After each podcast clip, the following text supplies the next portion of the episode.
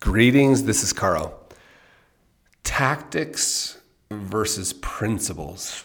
I'm really, really fascinated by this subject.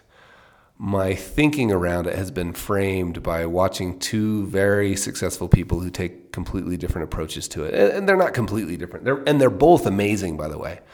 So, Tim Ferriss has built a mega brand around getting very tactical you know, if you listen to his podcast, he'll ask questions like, you know, where do you set the alarm clock? You know, eh, you know, like something that tactic. Which exact knives do you use? And it's in, insanely valuable.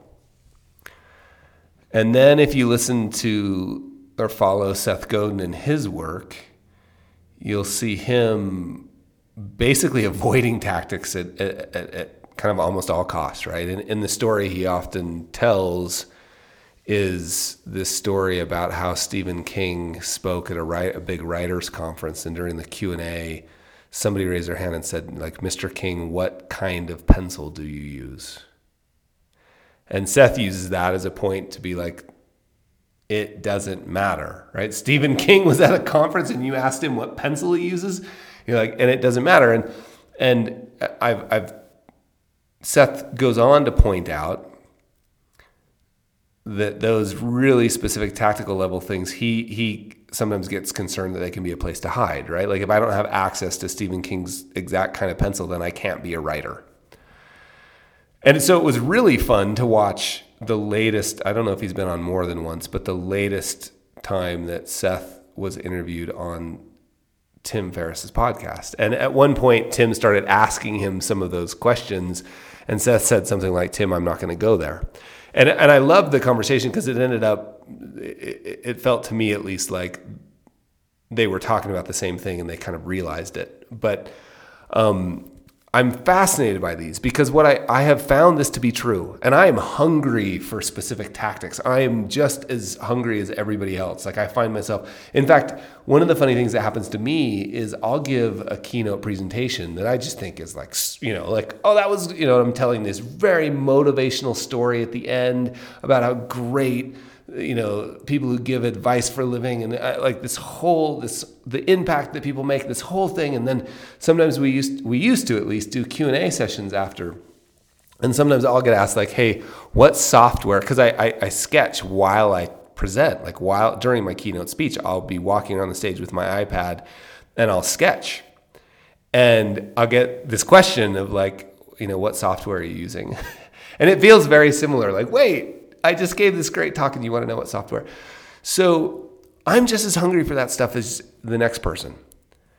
But what I've realized is like the tactics are easy and they almost don't even matter.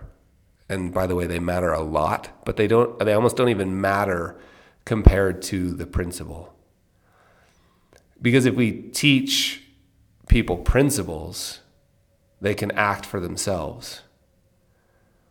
Right? If we teach people tactics, we tend to get in debates about what tactic is better. I've found this to be true, like universally, and it just recently came up because I mentioned something in a podcast I do with Michael Kitces about for financial planners, and I mentioned a 17 point wealth management audit that we used to perform for clients, and everybody, and I and I walked, and I said even in the interview, I'm like, you know I walked people through how you could build your own, but everybody wants to know exactly what was on my 17 point one. And I went to my team. I always thought it was 17 points. It turns out it was 21 points. So see, it doesn't even matter. There's nothing important about 17 versus 21, but we want to all focus on the tactic.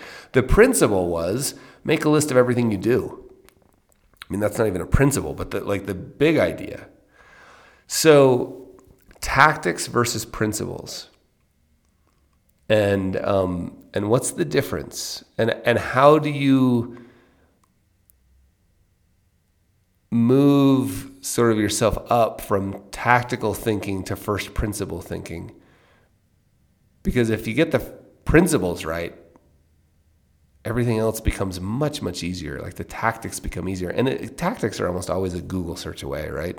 There's a book how many time management books do I really need to buy if I just know that like my major goal with my time management effort is to align my use of time with the things that are most important to me.